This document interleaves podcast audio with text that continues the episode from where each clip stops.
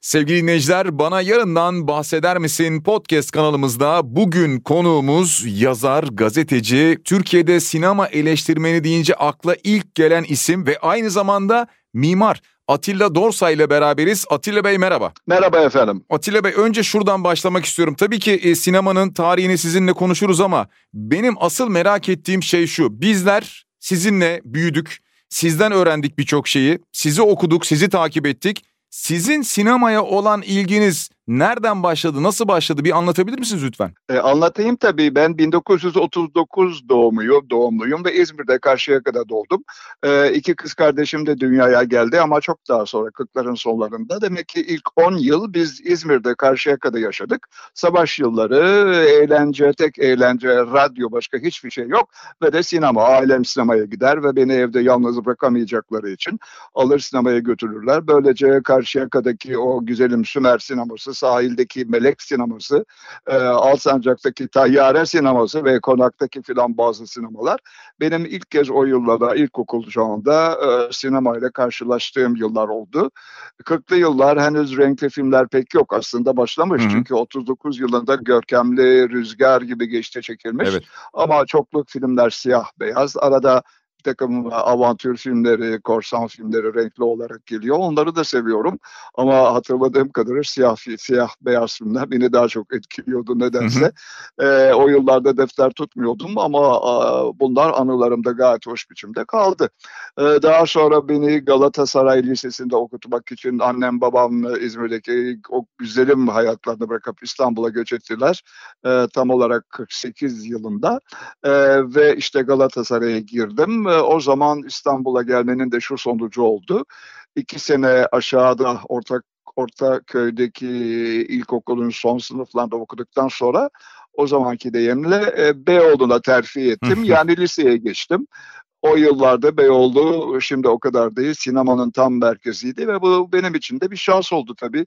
O yıllarda gerçekten e, Beyoğlu'nda olmak, e, filmleri orada izlemek, e, gerçi yatılı okudum ama okulun da bir sinema kulübü vardı. Mesela Casablanca filmini ben ilk defa orada keşfettim Aa. biraz rötarla da olsa. ama ne oluyordu? Çarşambaları çıkıp Atlas sinemasında avantür izlemeye, cumartesileri çıkıp e, Melek veya Yeni Melek sinemalarında daha çok o dönemin deyimiyle salon filmleri izlemeye e, başlıyorduk ve ben 1952 yılından itibaren gördüğüm bütün filmleri e, defterlere doldurdum, yazdım her türlü bilgiyle ve küçük eleştirilerle ve yıldızlarla.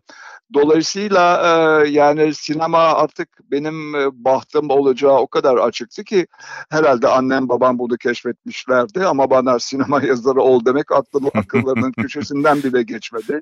Onların istediği doğrultuda bir eğitim yaptım. İşte yüksek mimar oldum. Onun da ayrı bir serencamı var ama şimdi oralara girmeyeyim. Ama sonunda sinema beni buldu. Ben sinemayı buldum ve beraber bir ömür geçirdik. Peki şunu soracağım. Biz normalde bir filmi izlerken belki film merakları muhakkak var şu an bizi dinleyen. Biz normal bir seyirci olarak izliyoruz. Sizi farklı bakış açısından izlemeye sevk eden şey neydi? Neyi keşfettiniz kendinizde? O yola sizi iten ne oldu?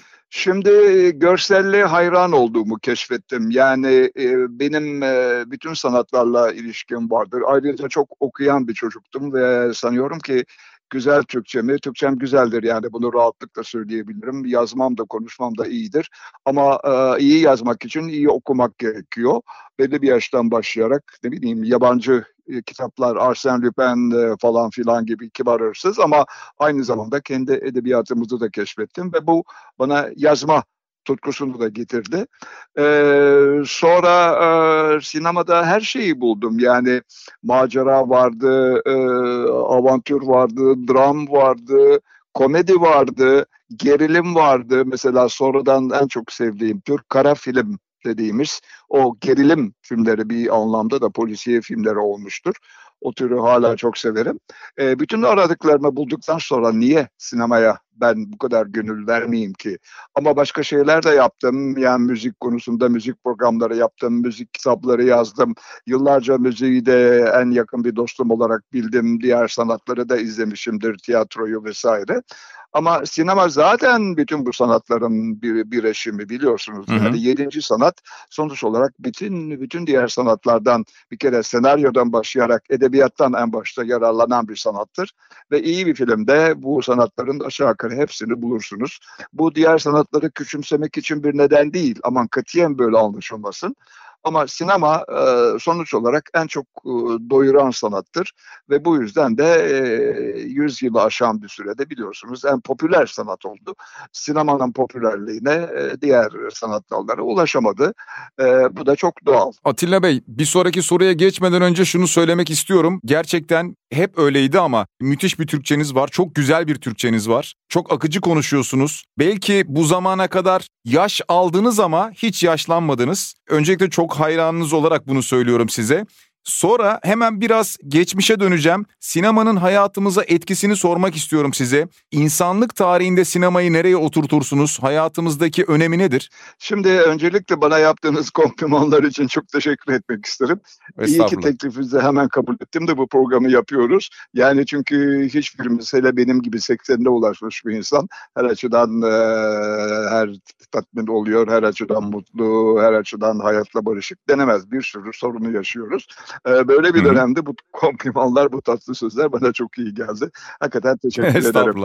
Şimdi sinema tabii dünyanın tarihini değiştirdi. Malum 1895 yılında keşfedildi. 19. yüzyılda bu alanda yapılan bir sürü deneyim vardı ama ilk filmin gösterilmesi 1895 yılında Paris'te oldu. Bizde 1900'lerin hemen başlarında da filmler gösterilmeye başlamıştı. Bütün dünyayı şu şekilde etkiledi. Ee, bir Fransız keşfi olmasına rağmen ee, Amerika bu işi hemen üstüne atladı ve benimsedi ve zaman içinde Hollywood dünyanın en büyük film imalat merkezi oldu. Hala da öyle. Ama bunu da yalnızca ya işte adamların parası vardı üste çıktılar diye e, küçük görmemek lazım. Hollywood hakikaten e, Amerika'nın temsil ettiği kapitalizm e, felsefesi çevresinde daha çok para getirmeyi deneyen filmler yaptı. Hep yaptı hala da yapıyor. Ama sanata da önem verdiler, sanatçıya da önem verdiler ve her e, sinema severin veya sinema yazarının e, iyi filmler listesinde birçok Hollywood filmi ve yönetmeni mutlaka vardır. Ama sonra Fransızlar, e, Almanlar, Japonlar hatta Hintliler, bütün Avrupa ülkeleri e, hatta Orta Doğu, Türkiye de buna dahildir. Sinemaya dört elle sarıldılar. E, dünyaya tabii bir büyük eğlence, bir büyük vakit geçirme fırsatı getirdi. Yani e, bütün o büyük savaş yılları boyunca, aradaki gerilim yılları, soğuk savaş yılları boyunca insanlar sanıyorum ki en büyük teselliyi beyaz perdede aradılar, sinemada aradılar. E, bizim için de öyle oldu. Yani bizde iki, 1914 yılında başladı biliyorsunuz. 2014 hı hı. yılında bizde de sinemanın 100. yılı kutlanmıştı. Herkes kitaplar yazarak ben dahil. E, 2000, evet. bin, pardon e, 1914 yılında başlayan sinema Bizde işte Muhsin Ertuğrul'un da aşağı yukarı tek isim olmasıyla bir 20 yıla yakın sürdü. Sonra bir takım filmler yapıldı. Ama 60'lardan sonra asıl büyük popüler e, sanat oldu. Çünkü Yeşilçam başladı. Büyük yapımcılarıyla, yatan paralarla, yetişen teknisyenlerle, ilk defa doğan star sistemiyle, büyük yıldızlarla ve de muhteşem yönetmenlerle bir 20-25 yıl süren bir Yeşilçam. Ondan sonra Yeşilçam'ın yerine değişik dönemler geldi. Bugün artık e, zaten uzun zamandır uzun zamandır yoktu. Yeşilçam diye e, bir sistem yok. E, batı'ya daha yakın. E, kitle filmlerinin yapıldığı, sanat filmlerinin yapıldığı, her türlü filmin yapıldığı ve e, her türlü filmin e, seyirciye ulaşılmasının e, ulaşılmasına çalışıldığı bir dönem.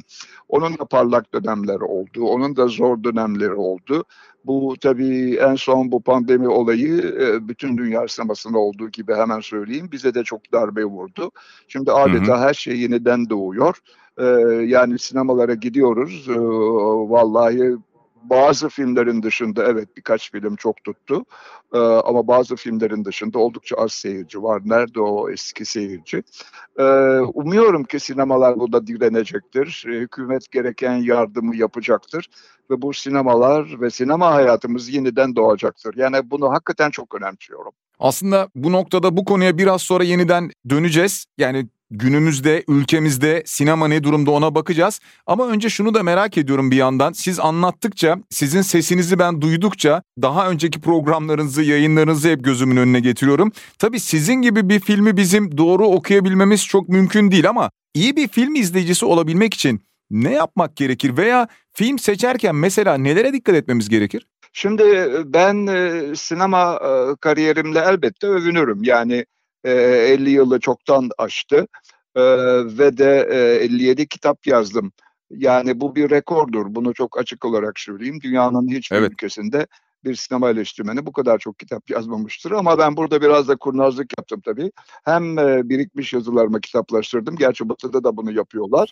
Ama onun dışında evet. sinemanın dışında da dünya kadar kitabım var benim. E, portreler var, yemek yazıları var, gezi notları evet. var, bir hikaye, bir e, şiir kitabı var.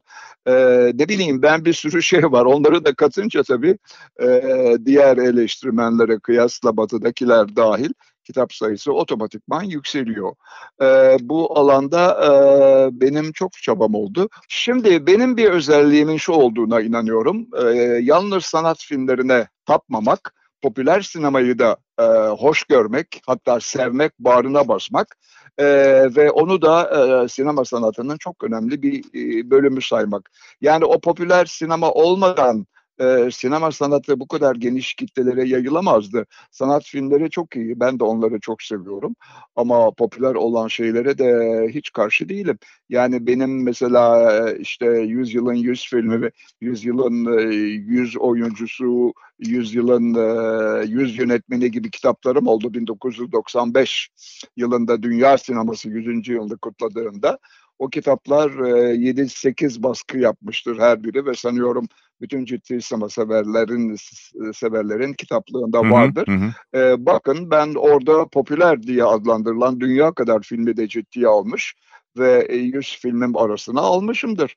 Ee, yalnız oyuncularda biraz onu yapamadım. O kadar çok sevdiğim oyuncu vardı ki Orada 100, e, 100 yılın 150 oyuncusu yaptım ancak ve 150'ye indirebildim. Ama bu 100 sayısını bozmak biraz uğursuz geldi galiba. O kitap bu üçlüme içinde en az baskı yapan kitap oldu. Üç baskıda falan kaldı. Halbuki ben popüler yani oyuncuların çok popüler olduğu olduğunu ve onun en çok satacağını düşünmüştüm. Öyle olmadı. Ee, ama neyse bu işin şaka yanı tabii filmler ve yönetmenler bu işin esası. Ee, demek istediğim hiçbir zaman popüler sinemayı küçümsememeliyiz. Eğer popüler filmleri seviyorsak korkusuzca hiçbir eleştirmenden korkmadan o filmlere de gitmeliyiz. İş bu kadar basit. Ama yani iyi film nedir şimdi onun tanımını belki sorarsınız veya ben sormadan söyleyeyim. Lütfen. Benim naçizane görüşüme göre iyi film e, tanıtımı bir tek cümleyle özetlenebilir. Hikayesine en uygun anlatımı bulan ve gerçekleştiren film. Yani o kadar basit ki bu tabii benim bu genel bakışımdan kaynaklanıyor. Çünkü ben komediyi de seviyorum. Ama bir komedi ne zaman iyi komedi olur? Komedi denen sanatın e, gereklerini yerine getirdiği zaman. Bir gerilim filmi ne zaman iyi film olur? Gerçek bir gerilim yaratabildiği zaman. Bir üstün yapım ne zaman e, başarılı olur? O üstün yapımın gerektirdiği büyük bütçeyi, büyük teknolojiyi kullanıp perdede mucizeler yarattığı zaman. Öyle değil mi? Şimdi evet. e, bütün bunlar çok farklı şeyler ve insanları da illa şu tür sinemayı seyret aman hep sanat filmi izle e, diye zorlamaya hakkımız yok. Ben eleştiri yazılarımda da bunu yapmadım ve dediğim gibi hem haftalık e, eleştirilerimde hem de kitaplarımda popüler filmleri de her zaman ciddiye aldım ve insanlara tavsiye ettim. Kitaplarımda da onları kullandım. Atilla Bey biraz önce siz bahsettiniz sinema salonları özellikle pandemi dönemi yani pandemi dönemi içerisindeyiz biz bu kaydı yaparken ama bu dönemin ilerleyen bölümlerinde biraz açılıp dolmaya başladı ama yeterince dolmadı. Acaba bu sadece pandemiyle mi alakalı yoksa bir yandan şunu soracağım. Dijital yayın platformları bir yandan hayata başladı ve insanlar daha çok filmleri buradan takip eder oldu. Acaba gelecekte bizi nasıl gelişmeler bekliyor? Sinema salonları hayatımızda ne şekilde var olacak, var olmaya devam edecek mi? Ne düşünüyorsunuz bu konuda? Valla sinema salonları 1895 yılından beri var. Demek ki kabaca 125 yıllık e, bir e, adeti, bir geleneği, insanları çok mutlu etmiş e, bir olayı burada anıyoruz. Bunların ortadan kalkması için bu dediğiniz mecraların var olması yeterli midir? Ben buna inanmıyorum. Çünkü şimdi ben de e, Dijitürk'te film izliyorum, ben de Netflix'ten film izliyorum veya diğer bazı bu tür mecralara dalıyorum.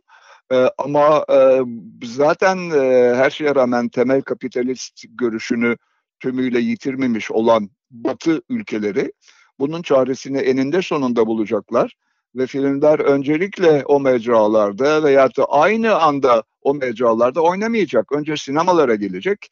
Ondan sonra çeşitli yerlerde o filmleri yakalamak, görmek imkanı e, dolacak. E, bunun da çok e, doğrusu iyi olduğunu düşünüyorum. Hele şu günlerde e, iki kere üst üste e, İstinye Park'taki IMAX e, sistemle film izledik. Çünkü filmlerin yapısı e, uygundu buna. Ve hı hı. o büyük perdede o gözlükleri takıp da o üç boyutlu görüntülerin perdede birbirini izlemesini e, görmek e, filmler de buna uygundu dediğim gibi. Orada izlediğimiz bir aşk filmi, bir duygusal film değildi. Teknolojiye dayalı ve gerçekten üç boyutluluğun çok şey kattığı filmlerdi. Şimdi ben bütün bunları e, çok önemsiyorum. Yani sinema salonlarını hala çok önemsiyorum. E, işte e, biz e, basın gösterimlerinden daha önce bu filmleri izliyoruz. E, bazen e, dediğim gibi İstinye Park'ta IMAX başka Türkiye'de nerede var onu da bilemiyorum. Birkaç yerde daha var galiba Hı-hı. ama az. Hı-hı. Ama onun dışında da işte biz e, Kanyon sinemalarında, Beyoğlu sinemasında e, bu filmleri e, izliyoruz ve IMAX değilse bile büyük keyif alıyoruz. E, bazı filmlerde çok doluyor yani e, bu son James Bond çok ilgi görmüş.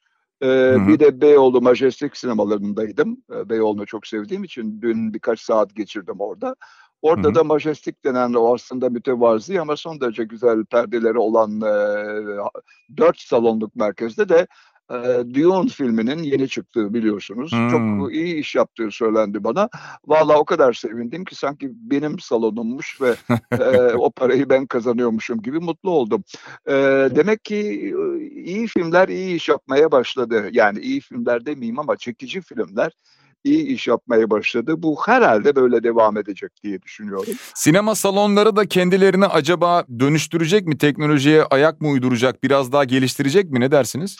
E, Valla şimdi dün Beyoğlu sinemasında e, bir film izledik. Yeni Düzen diye bir film. Bir süre önce bir eleştirmen arkadaşımız Beyoğlu sinemasında mutlaka kendisini yenilemeli, işte perde karanlık falan filan gibi laflar etmişti. Ben de biraz korkarak gittim. Pırıl pırıl bir perde, ekran daha geniş, bütün sistemi yenilemişler ve perdede harika bir e, izlenim aldık. Hmm. E, Atlas sineması yenilendi ve çok iyi bir gösterim sahibi. E, bir müjde benim gibi Beyoğlu ve eski salon aşıkları için. Alkazar sineması ha, önümüzdeki evet. günlerde açılacak. Küçük bir salondur ama hakikaten sinema tarihimizde e, başlıca e, bir yer tutmuştur. E, Fites sinemasını ben kapalı sanıyordum. Meğer açıkmış. Orada da bir sunuş yapacağım ben yapacağım ben önümüzdeki ayın başında. Ee, Beyoğlu yani biraz tekrar sinemalara kavuşuyor. İşte malum Grand Pera'da biri adı Yeni Emek olan e, birkaç güzel salon var. Ee, şeyin içinde de salonlar var. Ee, işte o, o e, şeyin saray sinemalarının yerine yapılan büyük blokta. Ee, orada da salonlar var. Bütün bu salonlar gerçekten e, değerlenirse, iyi kullanılırsa Beyoğlu da yeniden e, bir sinema merkezi haline dönüşebilir. E, zaten bir, bir yüzyıla yakın bu rolü oynamıştı. İnsanlar da yeniden sinema salonlarına dönmekte e, zorlanmazlar. E, her yerde bir salon görürler, bir salon bulurlar ve böylece bu iş düzelir diye düşünüyorum. Ama yani benim genelde bir iyimserliğim vardır sevgili dostum. Hı hı. E, bu iyimserliği hiç kaybetmedim, bu yaşımda da kaybetmedim. Ben sanıyorum ki bu sinemacılık ve sinema hayatı e, tekrar e, canlanacak. Peki şimdi Atilla Dorsay'la röportaj yapınca muhtemelen merak edenler vardır. Bu soru size birkaç kez de sorulmuştur. Belki defalarca sorulmuştur. Şimdiye kadar aşağı yukarı kaç film izlediniz ve bu filmler içerisinde böyle hiç unutmam dediğiniz aklınıza hemen ilk gelen bir film var mı? Valla kaç film izlediğimi bulamayacağım. Matematikle aram pek iyi değildir. e, hakikaten çocukluğumdan beri nasıl bunu bulabilirim ki? Ama size mesela başka bir rakam verebilirim. E, bende e, Türkiye'deki en büyük DVD arşivlerinden biri var. Kabaca 7500 e, ve çoğu klasik film olmak üzere 7500 hı hı. filmin DVD'sine sahibim. Aynı şekilde müzik merakımda olduğu için e, yine en azından 5000 CD sahibiyim ve bunları ben izliyorum, izledim. Hele her ay Milliye Sanat Dergisi'ne e, sinema tarihinden e, unutulmaz bir film, temalı bir film yazdığım için her ayda bir, bir film seçip e, yazıyorum. E, ama yine de bu film, bu arşivle, bu arşivi tümüyle kullanmam söz konusu değil. E, şimdi benim en büyük arzularımdan biri onu da söyleyeyim. Bu e, CD'leri ve özellikle bu DVD'leri ve aynı zamanda benim sinema kitaplarımı veya sinema ödüllerimi de içeren bir yer bulup burasını bir tür Atilla Dorsay Müzesi olarak sinema sanatseverlerin hizmetini açmak. Bu konuda her türlü teklifi açığımdır. Oo harika. Hakikaten bunları kullanacak gençler olacak ileride bu bir klasik filme e, illa da e, işte Mubi'de bilmem nerede beklemek yerine hemen e, gider gitmez yani istediği anda gidip Hı-hı. oradan o filmi alıp orada veyahut da nasıl derler ödünç alıp imza karşılığı gidip evinde izlemek ve getirmek e, bütün bunlar mümkün olacak. E, bu konuda bir küçük de olsa katkımın olacağını umuyorum. Çünkü sinema tarihinde hep izlenmesi gereken çok film var. Muhakkak olacaktır. Atilla Dorsay Müzesi. Muhtemelen çok rahat bir şekilde oraya katkıda bulacağınızı düşünüyorum ben sizin. Şimdi dinleyicilerimiz yine merak ederler. Ben de çok merak ediyorum açıkçası. Siz bunun kitaplarında yazdınız muhakkak ama sizin için en iyi filmleri ve en iyi yönetmenleri soracak olsak ki bunları biz yayınladıktan sonra muhtemelen böyle durdura durdura biraz da not alacağız ki sizin vermiş olduğunuz bu yönetmenleri, filmleri biraz araştırıp izlemek için. Peki önce filmler mi, yönetmenler mi? Valla siz hangisini istiyorsanız, sizin için hangisinin daha önemli olduğunu da anlarız. Peki yönetmenlerden başlayalım. Tamam. Şimdi sessiz sinemayı ihmal etmemek lazım. Amerikan yönetmeni Griffith çok büyük e, öncülükleri olan ve sinemaya çok şey getiren bir adamdı. Hemen arkasından Rus yönetmeni Sergei Eisenstein'ı e, hatırlamak lazım. Onun da teknik açıdan ve tabii temalar açısından da getirdiği çok şey var. Amerika'ya dönersek Charlie Chaplin hem yönetmen hem yazar hem besteci hem oyuncu olarak sinemanın en büyük birkaç isminden biridir. Fransız'da da Jean Renoir e, 30'lu yıllarda çok etkin olmuştu. Orson Welles hem oyuncu hem yazar hem de yönetmen e, bilindiği gibi o iri vücuduyla e, gerçekten e, Yurttaş Kane filmiyle e, dünya sinemasında çok büyük bir armağan e, armağanda bulunmuştu. E, Amerikalılara dönersek John Ford, e, John Huston çok iyi yönetmenlerdi ama hemen buradan 50'lerde e, İtalyan yeni gerçekçiliğine daha doğrusu 40'larda ve 50'lerde dönmek ve örneğin Roma Açık Şehir filmini yaratan Roberto Rossellini'yi, hmm. bisiklet hırsızlarını yaratan Vittorio De Sica'yı anmak lazım. Ama Hollywood yine boş durmuyordu. İngiliz yönetmeni Alfred Hitchcock Amerika'da hayatımızın en güzel gerilim filmlerini bize sundu. Yine Amerikalı Nicholas Ray ama arkasından gelen yeni Fransız dalgası ve Alain René, Jean-Luc Godard gibi onun yönetmenleri.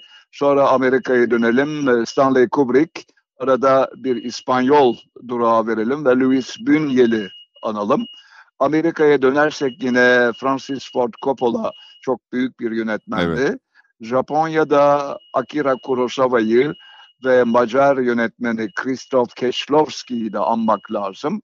Yine Amerika ile bitirelim. En azından 20. yüzyılın sonlarında hı hı. ve bu yüzyılın başlarında iki büyük yönetmen Quentin Tarantino hı. ve Steven Spielberg de son derece önemli isimlerdir. İsterseniz filmlere bir geçelim. Lütfen geçelim. Potemkin Zırhlısı, Eisenstein'in filmini çok önemserim. Evet.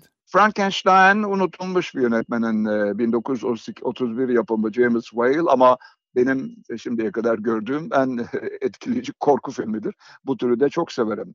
Chaplin'den Modern Zamanlar, e, Rüzgar gibi geçti filmi, ilk büyük renkli film ve unutulmaz bir e, aşk hikayesi.